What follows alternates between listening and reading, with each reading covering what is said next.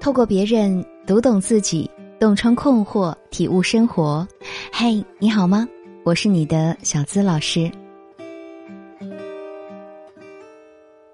很多人都说，初恋就像是挥之不去的白月光，只要出现过，就会留下深深浅浅的印记，经久不散。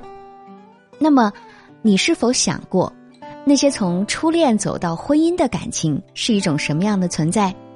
真的会像青春偶像剧里面那样充满着浪漫色彩吗？有位粉丝他跟我讲述了一段这样的经历，他说啊，我和老公在高中时就互有好感，本科在一起四年，研究生两年，毕业两年后，在双方父母的催促下，决定进入婚姻。那时我二十七岁，似乎一切都刚刚好，八年多的恋爱长跑画上了完美的句号。说起我们的感情，所有的朋友都只有羡慕的份儿，但其实过日子更多的是冷暖自知。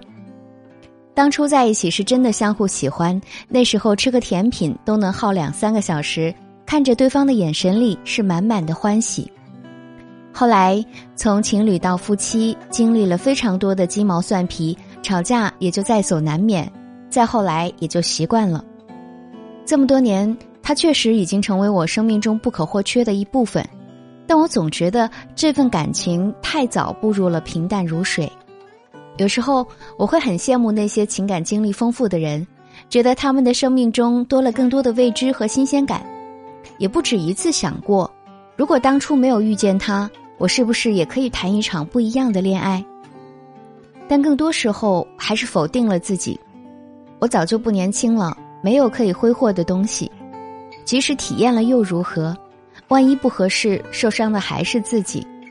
所以，更多的时候还是会按下那些躁动的不安心，留一些遗憾在内心最深处，努力去过好现在的人生。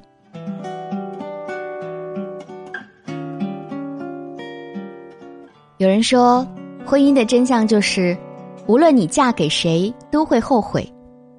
为什么？在别人看来那么完美的从初恋到婚姻故事的女主，还是会觉得有遗憾呢？那是因为啊，我们在面对未知的感情的时候，通常都会有这三种思想。第一种呢是容易把理想和现实混淆在一起。多数的女人都会有一颗公主心，渴望被男人捧在手心里一辈子，一直生活在童话般的世界里。而大部分男人只在恋爱的时候生活在童话里。很多时候，我们总幻想自己的爱人既有霸道总裁般的强势，又有善解人意的温柔。可现实生活中，这样的男人几乎是不存在的。特别是结婚后，双方最真实的面目都会慢慢展现，就会造成一定的心理落差。所以，即使是嫁给初恋，也免不了落入俗套般的生活。理想和现实始终会有差距，倘若分不清楚，自然就会心生不满。第二。很多时候啊，我们总是在婚后才认清自己。恋爱的时候，很多女生都会觉得，我要是错过了眼前这个人，可能再也遇不到这样的感情了。可进入婚姻之后，随着生活慢慢真实化，不再只是恋爱时的花前月下，很多人开始逐渐明白自己真正需要的是什么，也越来越看清楚自己的内心。女人呢，天生是略带多愁善感。就会以为可能再多些选择会比现在更好一些。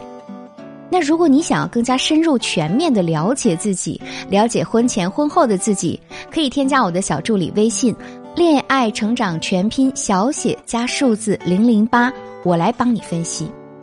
第三，得到的东西最容易被忽视。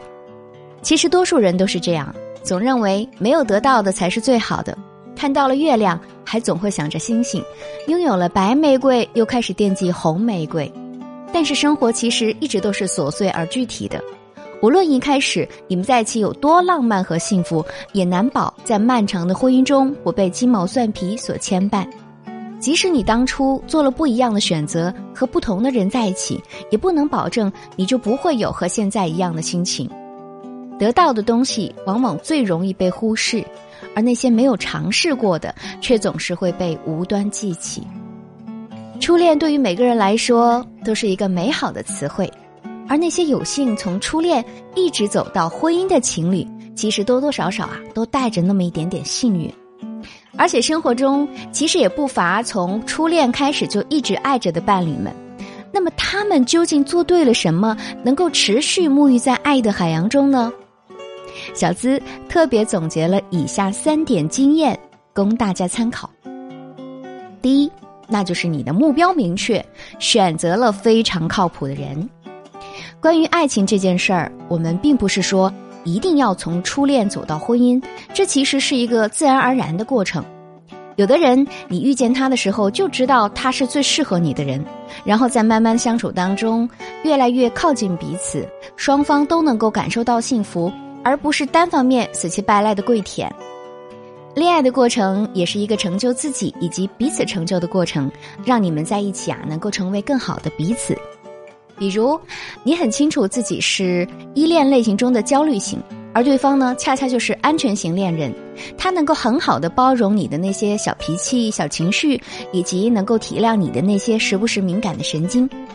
就像我们常说的，好的伴侣关系啊，它是一种疗愈，能够让你勇敢做自己。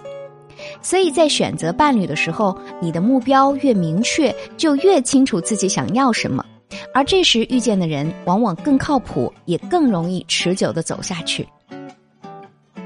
第二个经验非常重要，就是不害怕失去，勇于提升内在价值。有人说，那些糟糕的婚姻都是自己和亲密关系共同作用的结果，而那些好的婚姻都是自我与婚姻共同成长的结果，非常有道理。生活中那些你争我吵的鸡毛蒜皮，大都是因为一段关系当中某个人无法寻找到自己在生活当中的自我价值。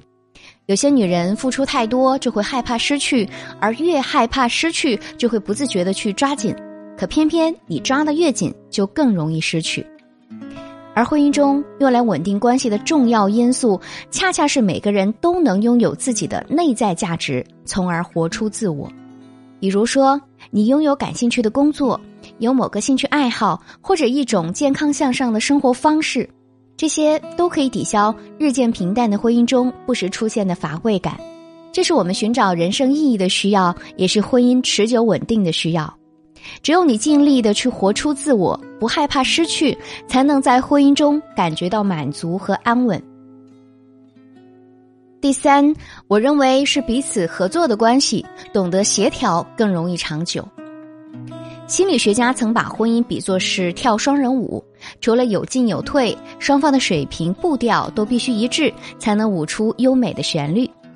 我有位朋友跟她老公从十八岁开始恋爱，直到现在还一直生活的幸福美满。她说，婚姻中两个人在一起本质上是合作关系，我不需要他为我负责，而他也不需要我为他负责。我们之间是恋爱关系，也是彼此协同的。在家庭中，每个人负责一个区域，相互承担又相互协作。他有困难的时候，我会在背后支持他；而我有困难的时候，他也会倾尽全力去协助我。这么久以来，我们尊重对方的兴趣爱好，也感恩彼此的付出。即使偶尔有矛盾、有争吵的时候，也能很快调整好状态，回到初心，才使得日子越过越幸福。他说。他这辈子最大的幸运就是遇见一个能够支持他做自己的人，而他也一直在努力的去提升自己，希望两个人都能拥有更多吸引对方的地方，在爱的路上一直奔跑下去。也要悄悄告诉大家，这位朋友就是小自我本人。我记得日本小说家渡边淳一说过，爱情不是一个能够定义的东西，而是你自己去体会和体验的东西。婚姻从某种程度上来说就是相互协作，两个人都贡献出属于自己的那一份力，而在这个过程当中收获彼此的赞美和欣赏，才能渐渐成为对方的依靠。其实真正的爱并没有我们想象的那么热烈，而是在漫长的时光里，伴侣双方都愿意融入到对方的生命里，一直携手前进。作为女人，不管你是和初恋恋爱结婚，还是和别人恋爱结婚，都应该保持着清醒的头脑，选对人，做对事，才能在当下拥有最自信的欢喜，也才能对未来怀着最深情的期待。那你想测一测你身边的人、身边的事选对了吗？或者你正处在迷茫期，想让我们帮你找到选择的方向，你都可以添加我小助理的微信“恋爱成长全拼小写加数字零零八”，我来帮你找到更适合自己的那个人、那个方向。好了，以上就是今天节目的全部分享。我是小资，就是那个读懂你的人。下期节目我们再会吧。